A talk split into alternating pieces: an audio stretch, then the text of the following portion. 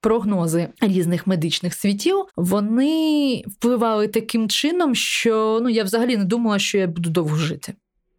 Десь до 14 років я взагалі не мала сенсу в такому розумінні, як життя, бо ну, якщо ти помреш, нащо тобі щось робити? Ну, так утопічно немножко звучить.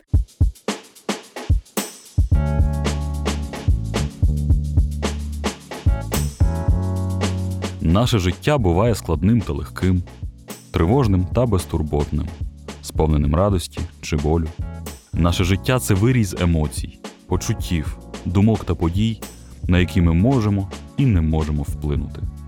Воно ніколи не полишає нас байдужими, бо життя бентежне. Усім привіт! Мене звуть Євген Клімук, і це подкаст Української правди Життя бентежне. У цьому подкасті ми ділимося історіями, які зазвичай розповідаємо тільки близьким та знайомим, але які варті уваги тисячі людей. Якщо у вас є історія, яку б ви хотіли розповісти у цьому подкасті, то вам треба просто написати нам на пошту smmsobaka.pravda.com.ua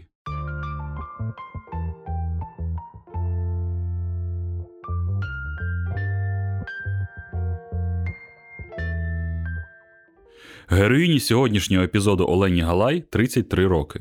Вона фотограф та кінооператор. А ще вона має досить рідкісне захворювання синдром Нетертона. Це генетичний збій, який проявляється у надшвидкій регенерації шкіри та її почервонінні, через що, як каже Олена, досить часто люди думають, що у неї опіки. До 20 років вона не мала точного діагнозу, а лікарі прогнозували їй смерть. І як це жити, не знаючи власного діагнозу, і не розуміти, чому тебе намагаються обмежити та закрити від інших, і чому важливо не здаватись, розповідає Олена Галай.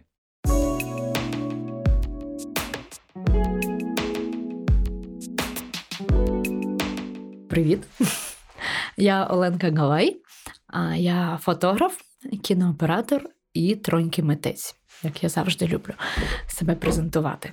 І паралельно з цим цим я маю таку штуку з народження, яка називається синдром Нетертона. То є певний генетичний збій, який відноситься до розряду іхтіозів. І, ну, як то кажуть, вінер по житті, і він а, трапляється по статистиці на живих один на 200 тисяч населення. Якщо брати зі статистикою з мертвими, то один на мільйон. Тобто не доживають до зрілого віку, да, дорослого віку ну, дуже багато, починаючи від малюків, да, тобто ембріончиків, малюків, дітей, підлітків. А, Ну, на жаль, да, статистика не дуже весела. В моєму випадку поки що все дуже цікаво відбувається. І коли я жартую, що я досі жива, ну, в мене є статистика. Я можу на неї, а, те, що називається, я можу на неї опиратися. При народженні це сталося в 1 квітня. 88-го року, да, я 88-го року випуску на півночі. Це була Інта Республіка Комі на той час, ну і, і наразі да, це Російська Федерація. Там служив мій батько. Він військовий, кадровий офіцер. Вони збиралися 2 квітня летіти назад в Україну, вертатися в Київ. От, І за прогнозами певними медичними вони чекали, що народження має бути 14 числа. Але 1 квітня подзвонили моїй бабусі і сказали: Ми вітаємо вас, у вас народилася онука. Ну, як ви розумієте, в це мало хто повірив з першого разу. От, І при народженні ніщо не предвіщало біди. Я народилася з дуже класними показниками. Там є така шкала Абгара, чи як вона там називається, в мене була аж вісімка. І, власне, всілякі цікаві моменти почалися десь на третьому дні мого життя. Оскільки це, ну не знаю, не те, що брайт-центр, ну це не, не дуже кваліфіковані там були люди. То коли в мене почалися певні збої зі здоров'ям, тобто в мене просто ну, почалась трошки сушитись шкіра. Тобто нічого такого особливого насправді таке буває в малючків. Але вона почалася сушитись не так, як у всіх, а трошки більше. А, І, на жаль, подальші дії лікарів вони були не дуже компетентні в цьому плані. і призвели до того, що мій стан почав погіршуватись з кожним днем. І мало не призвів до смерті. Власне, коли вони вже вичепили всі свої медичні, так би мовити, витребеньки через буквально, я не пам'ятаю, це більше мама пам'ятає, через там менше тижня чи, може, днів 10, а вони теж називається визвали мою маму на ковер і сказали, що ви знаєте, ваша дитина з'їла весь наш бюджет нашої лікарні, і взагалі там з нею все не дуже добре вже сталося. От, І, в общем, їжджайте умирать на родину. Так вони і сказали. А, Чому я акцентую на це увагу? Через те, що оцей момент певного прогнозування смерті він потім супроводжував мене більшу частину життя.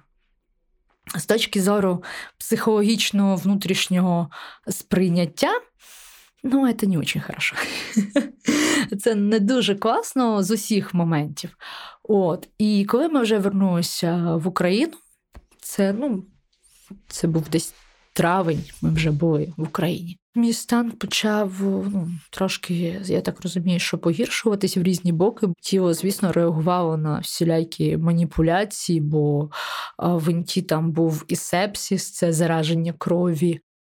Це дуже така неприємна штука, яка в принципі не може статися ну, в закритому організмі. Да? Тобто дитина це закритий організм, подібні штуки вони трапляються виключно через десь хтось щось не доглядів, щоб нікого ні в чому не звинуватити. От. І це все було пережито, але подалі ніхто навіть в Україні не знав, що зі мною відбувається. Власне, в чому проявляється Нетертон? Нетертон проявляється в надшвидкій регенерації шкіри да, в уражених там ділянках. Це 24 години. Це певне почервоніння, і от як в. Інколи в людей там після опіків, з чим дуже часто мене плутають. І вона рушиться, власне, через деякий час це все загоюється і починається наново. От. І частково ще є певні висипи да, там, на, на тілі або сезонні, або це може бути реакція на стрес, реакція на погоду, реакція на воду, реакція на все, як я кажу, да, алергія на життя. Люди лякаються. А чесно кажу, що мені, як носію, теж не дуже це все подобається, бо ну не знаю, там кожен раз ти бачиш себе по-різному в дзеркалі, ти не знаєш, як ти будеш виглядати вранці, чи ти не знаєш навіть, як ти будеш виглядати ввечері. Тобі може бути краще а тобі може бути гірше. І це така дуже нестабільна субстанція. От. Якщо б вернутися до питання, коли ми вернулися в Україну, це, звісно, почалися походи по всіляким лікарям, світилам і всім, ким тільки можна. Тобто, от абсолютно от і до, всі намагалися сильно допомогти, але якимось дивним чином ставалося тільки гірше.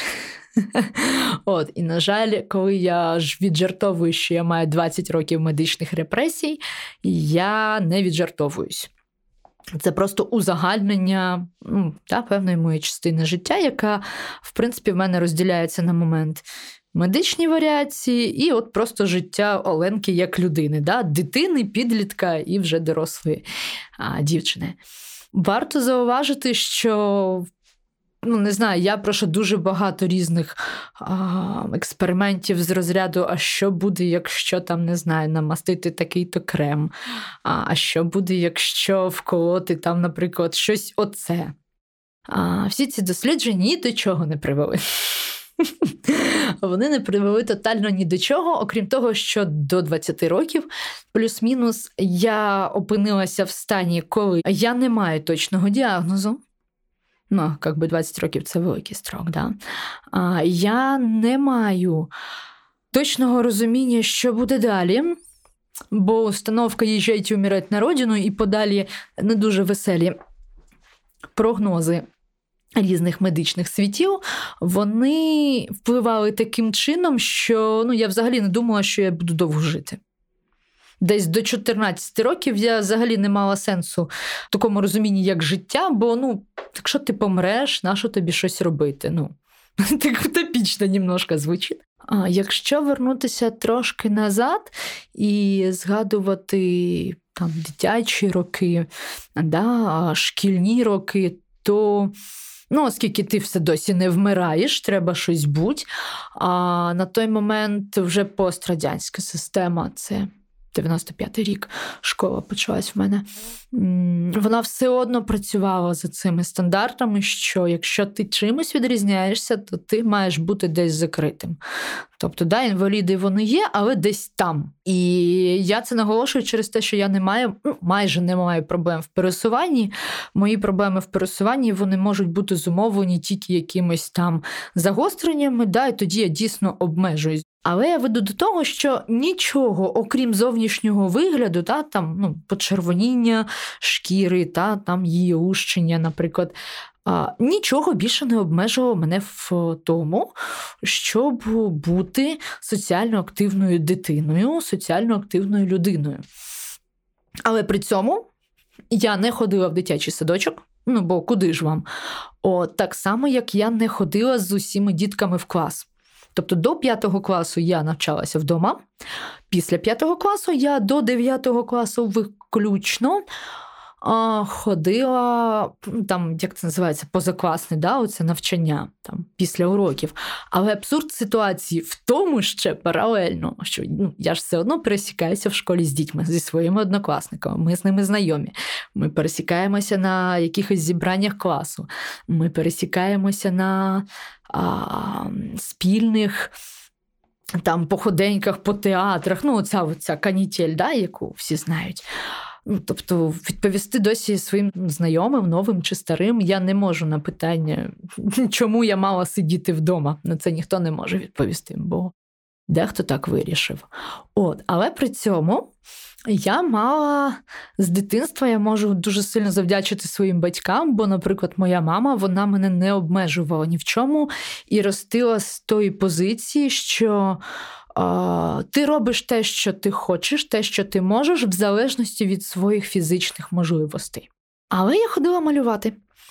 Я ходила малювати, я потрапила з десь першого класу до о, прекрасної майстрині Наталя Валентинівна Борисенко. Зараз це студія художня. І там саме була студія кераміки. Тобто, ну що там робити? Ти сидиш і ліпиш. Ну, бо сидиш і малюєш, да, класно. От. Ну і паралельно з цим я, звісно, зростала з хлопцями на вулиці, і ми там грали в всілякі ці моменти: футболи, велосипеди, всілякі варіації там, войнушек і і прочі теми. Да? Тобто вдома мене було важко, звісно, застати, особливо коли була тепла пора.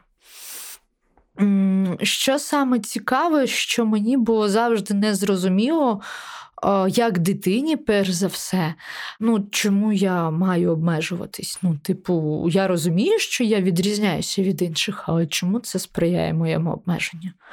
Да? І, наприклад, я навіть зараз за те, що бо дітки, які мають щось схоже, або люди, вони не боялися, вони не сиділи вдома. Вони, якщо їм щось подобається, вони пробували це робити. Принаймні пробували. От, а там вже як піде. Бо, ну, на жаль, вся система побудована досі до того, що в нас немає жодної, ну, принаймні, я її не знаю. Ну, Мені не траплялося жодної психологічної підтримки схожих людей, навіть якщо це просто група, яка приходить і ділиться проблемами, з якими ми та, там стикаємося щоразу. Там їх достатньо багато. Це може бути банальне звільнення з роботи або не прийняття, з чим я стикалася, да, через зовнішній вигляд, а не через те, який я спеціаліст. Це, звісно, дуже сильно було сумно. Бо ти ж дипломований кінооператор, ти дипломований фотограф, і не просто так, а в тебе є ну, чим це підтвердити.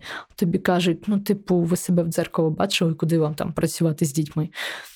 От, Але так я працюю з дітками, я працюю а, і, і з дорослими дітками, так би мовити.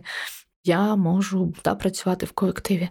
В мене в тому році була дуже така тупа ситуація, хоча я вже в професії 17 років, фотографічній, да, в в відео 15, 16 йде. І тупа ситуація, коли в мене було замовлення на зйомку. А такого вже давно не було. Я приходжу знайомитись, дивитись локацію, фотографічну зйомку. Це мав, мала бути а, зйомка підлітків, їхній випускний. Ну, Час від часу я таким займаюся. От Мені подзвонила моя хороша знайома і тобто, запитала, чи можна мене рекомендувати. Я, ну, розуміючи, що вона мене бачила наживо. Е, ну, Можна не лякатися, ну, тобто соглашатися відносно, да? це не якась ліва людина, тобто ні з улиці. Вона дає мої контакти, ми е, обговорюємо всі деталі можливих співпраць, всім все підходить. І, власне, я говорила з одною мамою, яка приймала участь в організації випускного їхніх дітей, а на зустріч я пішла до іншої мами.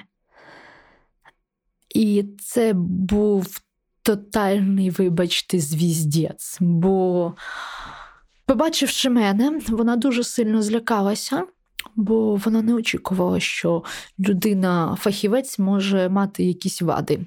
Ну, В нас не сталося зйомки. Якщо сократити до смисла, то це був театральне представлення з ефектами, яке мене дуже круто принизило як спеціаліста. Перш за все, як спеціаліста, де людина, аргументуючи тим, що як я поясню ваш вигляд дітям, я їй розповідаю ну, рівно те саме, що розповідала вам. Так, що я давно працюю з дітками, я спокійно відповідаю на всі їхні питання. Я розказую, що а, ну, я такою народилася, що. Це виглядає так, як ти бачиш, може бути по-іншому. Ну і все норм. Ми далі йдемо спілкуватися, працювати, тим паче з підлітками. Це все тривало десь години півтори. Замість того, щоб мені просто сказати, вибачте, ви нам не підходите неважливо через які а, да, там умови. Просто вибачте. Мене почали розказувати, що как же ж я это детям розкажу, это же дети, это же ви що, вот так будете виглядіти, а а що ніякого гриму немає, і що ніяк не прикриваєтесь, о Боже. Далі було цікавіше. Ви що, це не ви на фотографії? Я кажу, а хто? Вона чорно-біла. Кажу, і що це міняє? Ну, тобто, по-перше, мене почали розповідати, що а, я їх нібито десь в чомусь а, намагаюсь намахати, що я спеціально даю неправдиві типу свідчення і фотографії, от, щоб просто наламувати, намахувати людей. Чесно, після цієї історії ще більше став важливий перший фізичний, так би мовити, да, контакт, щоб ми зоро бачились а, з тим, з ким ми співпрацюємо.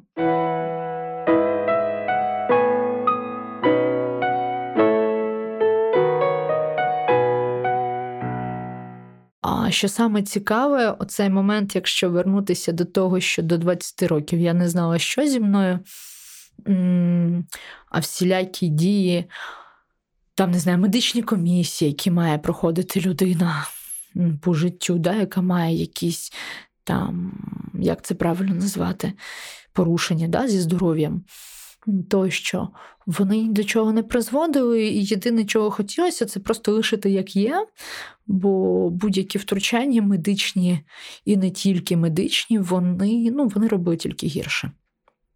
Десь у віці 22 23 років все ж таки мені заграла моя цікавість, впертість і навіть лють.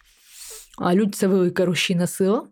І мені захотілося дізнатися кінець кінців, да що ж такое со мною? Ну, реально, от і скоїться. Це має якось називатися, принаймні, от, суто для того, щоб заспокоїти свій мозок. І я почала шукати і таки знайшла. Я вийшла на дуже крутих спеціалістів в Україні, які знають трошки більше, ніж всі інші спеціалісти, бо вони займаються саморозвитком, перш за все. От. І ще крізь. Е, ну, не знаю, пару років різних медичних досліджень, зокрема, це генетичні дослідження, да? це біопсія і ДНК-аналізи. От. Після дослідження вже в Лондоні вийшло на те, що це, скоріш за все, синдром Нетертона. А вже маючи певні ну, на слуху да, припущення дерматологів про те, що це може бути, я почала влазити в Google і просто принаймні читати, бо це вже були конкретні слова, а не набори слів, які описували просто мій загальний стан. І моєму здивуванню, я просто дуже сильно пам'ятаю цей момент. А моєму здивуванню на той. Момент ну просто не було меж. Я бачу людей, ну, яким фізично ще гірше, ніж мені, по факту. Да? Тобто це був і синдром Арлекіна, а і всілякі інші такі моменти. Але при цьому ці люди ведуть настільки, не знаю, повне, багате соціальне життя. Ну, Це певний взрив мозку в пострадянської дитини, людини. да. Все ж таки, я мушу зауважити, що в нас пострадянський простір, от зашорений. І це просто такий певний бум.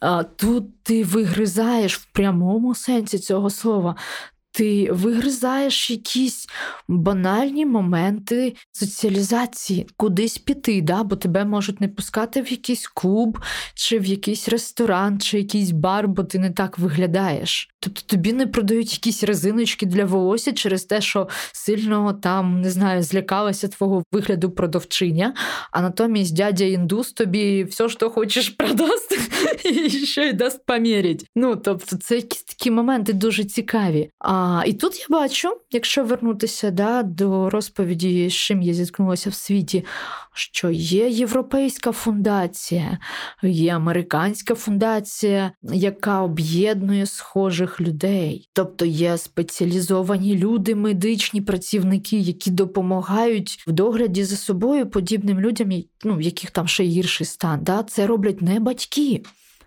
Тобто в них є певний медичний захист з того боку, що вони мають все необхідне для догляду за собою, да, там, за шкірою в даному випадку, якщо це не медикаментозні штуки. Маленька дівчинка чотирьох років, здається, її звуть Брена. Вона приходить разом з батьками в дитячий садок, а ми пам'ятаємо, да, що я в нього не ходила. І проводить там просвітницьку діяльність. Вони бавляться, вона розповідає, що вона інакша, вона показує, що в неї це отак. І ясно, що вона не зі всіма дружить. Ну, ясно, що всі люди, які зовнішньо відрізняються, вони стикаються з, з різним. Це страх, це гнів, це якісь.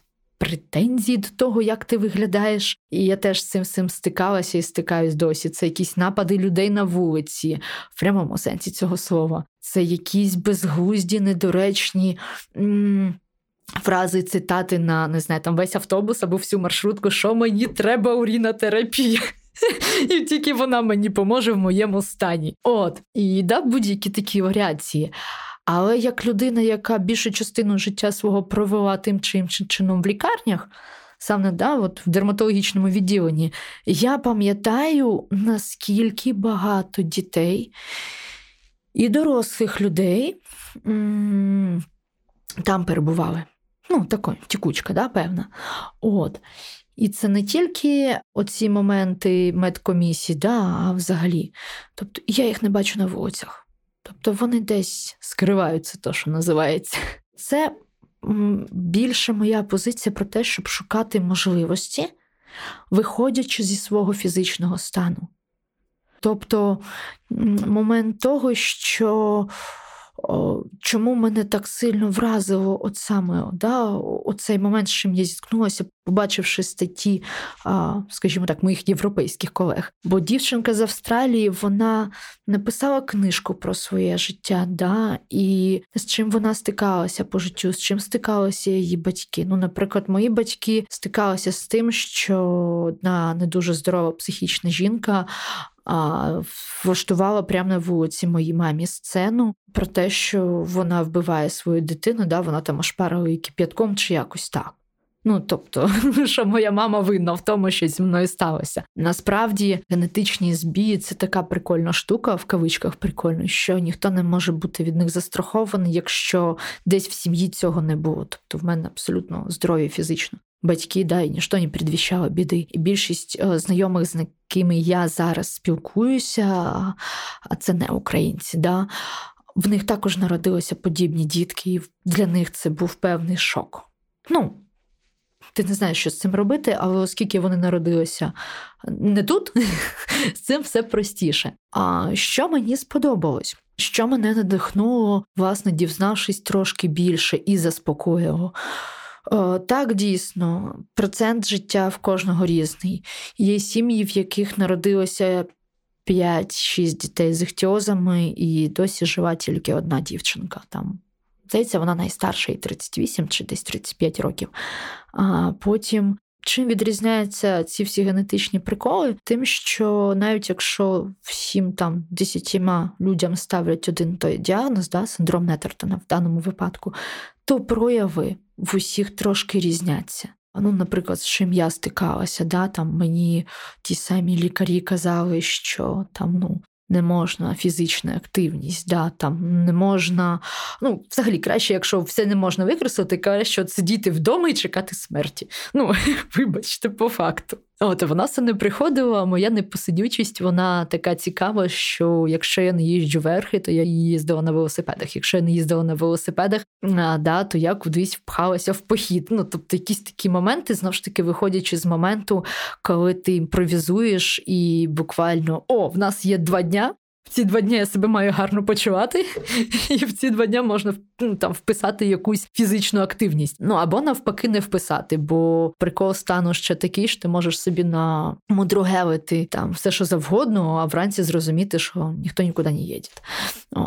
На щастя, друзі і близькі люди це ну, нормально сприймають, наскільки вони можуть. От. Що ще було б цікаво зазначити, Головне з розвінчення міфів було пов'язане саме як не дивно з коханням і з можливістю народжувати дітей. Як виявляється, практика показала, що це абсолютно все можливо, і не треба слухати тих, хто ну не знаю, каже всяку херню. По іншому я не можу це пояснити.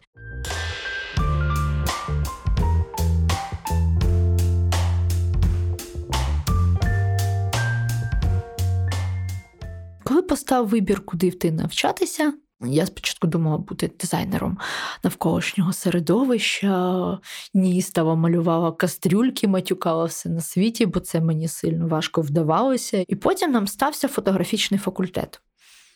Ну, дивним чином ми дізналися, що таке є в технікумі. От. Там були досить після рівня Бойчука в тому факультеті був досить простий рівень. Це треба було аж написати диктант і аж намалювати глечик на кубіки. Ми туди прийшли з мамою, власне, дізналися, що треба для того, щоб а, вступити. Дізналися, чи можу я туди вступити. Власне, на факультеті не побачили жодних, а, як це називається, обмежень да, для мене. В принципі, я хожу, хожу, говорю, говорю. Тобто проблем з цим взагалі немає. І ми пішли збирати справки. Ми пішли збирати довідки і зібрали абсолютно всі потрібні довідки, які тільки можна було. Все, значить, це наксерили красиво. І треба було взяти медичну довідку. І ми прийшли її брати. Я просто дуже класно пам'ятаю цей момент. Е, хороший приклад обмеженість людей в головах. На мене дивиться, значить, ця цікава тьотя, яка видавала ті довідки. От щось з розряду старшої медсестри, чи ще хтось, я не пам'ятаю, це було більше 15 років тому. І вона каже: Я не дам вам цю довідку. І тут такий дисонанс в голові. В сенсі ви не дасте нам довідку. Тобто, вже всі документи є, всі справки потрібні є. є ну, Тобто в цьому вузі мене бачили і чекають, скажімо так, да, на вступні іспити. От, Вони от скоро будуть, треба подати документи. Вона каже: да, ця жіночка, ну це ж велика відповідальність. Типу, ж, власне, хвороба проявляється там на шкірі, а це ж фотографічний факультет, це ж хімікати. Ну і знову ж таки починаєте під за відповідальність. А, Ну, Це було не дуже сильно приємно, м'яко кажучи. І, можливо, якби і я, і мої батьки були менш свідомі, вони б задумали, що да, дійсно, все дуже погано. Но не тут то було. Ми виявилися більш впертючі, ніж думала ця тьотя. Ми їй подякували і взяли справку в іншому місці. От я з через там якийсь проміжок часу таки вступила на бюджет, навіть навіть на бюджет. От я закінчила цей а, фотографічний технікум, а, маю освіту дипломованого фотографа-художника, і, власне, мене абсурд ситуації ще був в тому. І певний такий трагіфарс, бо перші два роки. Ми друкували фотографії а, класичним да, цим способом. Ми проявляли і вручну це все друкували. Це було дуже захопливо і цікаво. Ми а, там не знаю, бадяжили ці розчини, да? це хімія, це все було дуже сильно цікаво. І мені завжди згадувалася тьотя, яка розповідала про її власну відповідальність за моє життя.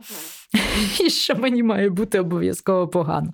На щастя, мені не було погано, навіть я не ну, я не згадаю випадку, коли саме через а, да, всі ці процеси мені б стало погано. От. І згодом, коли я закінчила фотографічну техніку, почалась нова волна батьків. Як це Це ж тебе типу середня освіта, треба, щоб була вища. От, А в сім'ї економістів і військових, тобто я дуже сильно мріяла про військову кар'єру, але все ж таки я розуміла, що. Ну, все ж таки треба важити на те, що я не зовсім здорова, наскільки б мені хотілося. А в цей час якраз я почула десь через знайомих, що набирається курс на кінооператорський факультет, якраз в цей рік. Тобто, е, ну, відносно в мене навіть продиху не було. В травні чи в червні ми здали дипломи як фотографи, і вже через місяць я вступала в Карпенко Карого на кінематографічний факультет, тобто на кінооператора, бо це ж, власне, тотожні професії. Да? Ті самі картиночки тільки рухаються. На, на щастя, в цей раз, вже коли я поступала в Карпенка Карого, ну, не було проблем і подібних тьоть, які б розповідали, що я, я, ну, вони несуть відповідальність за моє життя. Така цікава історія, і вона, мабуть, говорить про те, що а, якщо вас щось дуже сильно цікавить, а якщо вас щось надихає, пробуйте. Ну, не, не з цим, так з іншим. Да? Зараз дуже багато можливостей освітніх і не тільки в Україні. Ну, якщо підбивати підсумки, найголовніше я досі жива. Кожна людина заслуговує на кращу якість життя, виходячи з своїх фізичних можливостей. Тобто шукайте ці можливості. Якщо ви не можете і не хочете там, не знаю, займатися рукотворами, але у вас класний голос, ви можете займатися озвучкою. Та це можна робити в хаті, не виходячи з неї. Да, Якщо ви батьки маленької дитини, яка має такі якісь штуки, під такими якимись штуками я маю на увазі генні збій, які відносяться до ехтіозів, Чесно, шукайте спеціалістів, шукайте науковців. Світ зараз дуже сильно багатогранний. Є знову ж таки є фундації, які відкриті до спілкування, ті самі американські, лондонські, європейські. В нас ще немає філіалу, а у білорусів є, до речі. І є дуже багато досліджень на цю тему, і дуже багато людей, які відкриті до спілкування і до того, ну так само, як і я, да? до того, щоб ділитися цими знаннями. Навіть з розряду до цього спеціаліста краще не ходити. Да, краще піти сюди. Я за те, щоб ви самі обираєте да, свій шлях, ви самі вирішуєте, що робити в цьому житті, лікуватися, не лікуватися, шукати або не шукати. Але якщо вмикати певний здоровий глузд, то якого біса хтось має вирішувати, що ви не маєте десь навчатися, що ваша дитина має сидіти вдома і не відвідувати якісь гуртки, не ходити до театру через те, що вона нібито якось не так виглядає. Ми не будемо ніколи застраховані від е, ну, таких різних проявів. Ну, Жодна людина. А, Я ніколи не буду в стані комфорту в зоні комфорту. В будь-якому віці я буду в зоні дискомфорту. Тому я власне і вчуся досі, і доти вчилася вибудовувати оцей якийсь максимально психологічний, соціальний, а, внутрішній, да, тобто цей комфорт. Будуть якісь такі різні ситуації, навіть з дуже близькими людьми, бо це некомфортно. Це не красиво, це не комфортно, це більш дискомфортно. І для мене, як для носія, це також дискомфортно. Бо якщо будь-які близькі люди чи друзі вони можуть піти і тебе не бачити, то ти зі своїм фізичним станом завжди лишаєшся сам на сам. Всігда. При всіх умовах. Тобто ти від нього нікуди не дінешся, і ну, ти просто вчишся з цим жити і максимально докладаєш зусиль для комфортного співіснування інших з тобою. Ну, якось так. Це був подкаст Життя Бентежне, і сьогодні ми слухали історію Олени Галай про життя з синдромом Нетертона. Якщо у вас є якийсь цікавий досвід і ви хотіли би розповісти про нього слухачам, ви можете сміливо писати нам на пошту smmsobakapravda.com.ua ми вважаємо, що дуже важливо ділитися нашими особистими історіями з іншими людьми. Якщо вам цікаво почути інші історії на інші теми, тоді радимо підписатись на подкаст Життя Бентежне в Apple та Google Podcasts, на SoundCloud чи на інших платформах для прослуховування подкастів. Усі випуски ви також можете знайти на сайті Української правди. Якщо вам подобається цей подкаст, або ви вважаєте, що він може комусь допомогти, то ви також можете поставити йому оцінку у Apple Podcasts кинути посилання своїм друзям чи розповісти про нього у соцмережах. Ведучий та звукорежисер подкасту я, Євген Клімук, сценарій та продюсер Федір Попадюк. Почуємось за два тижні.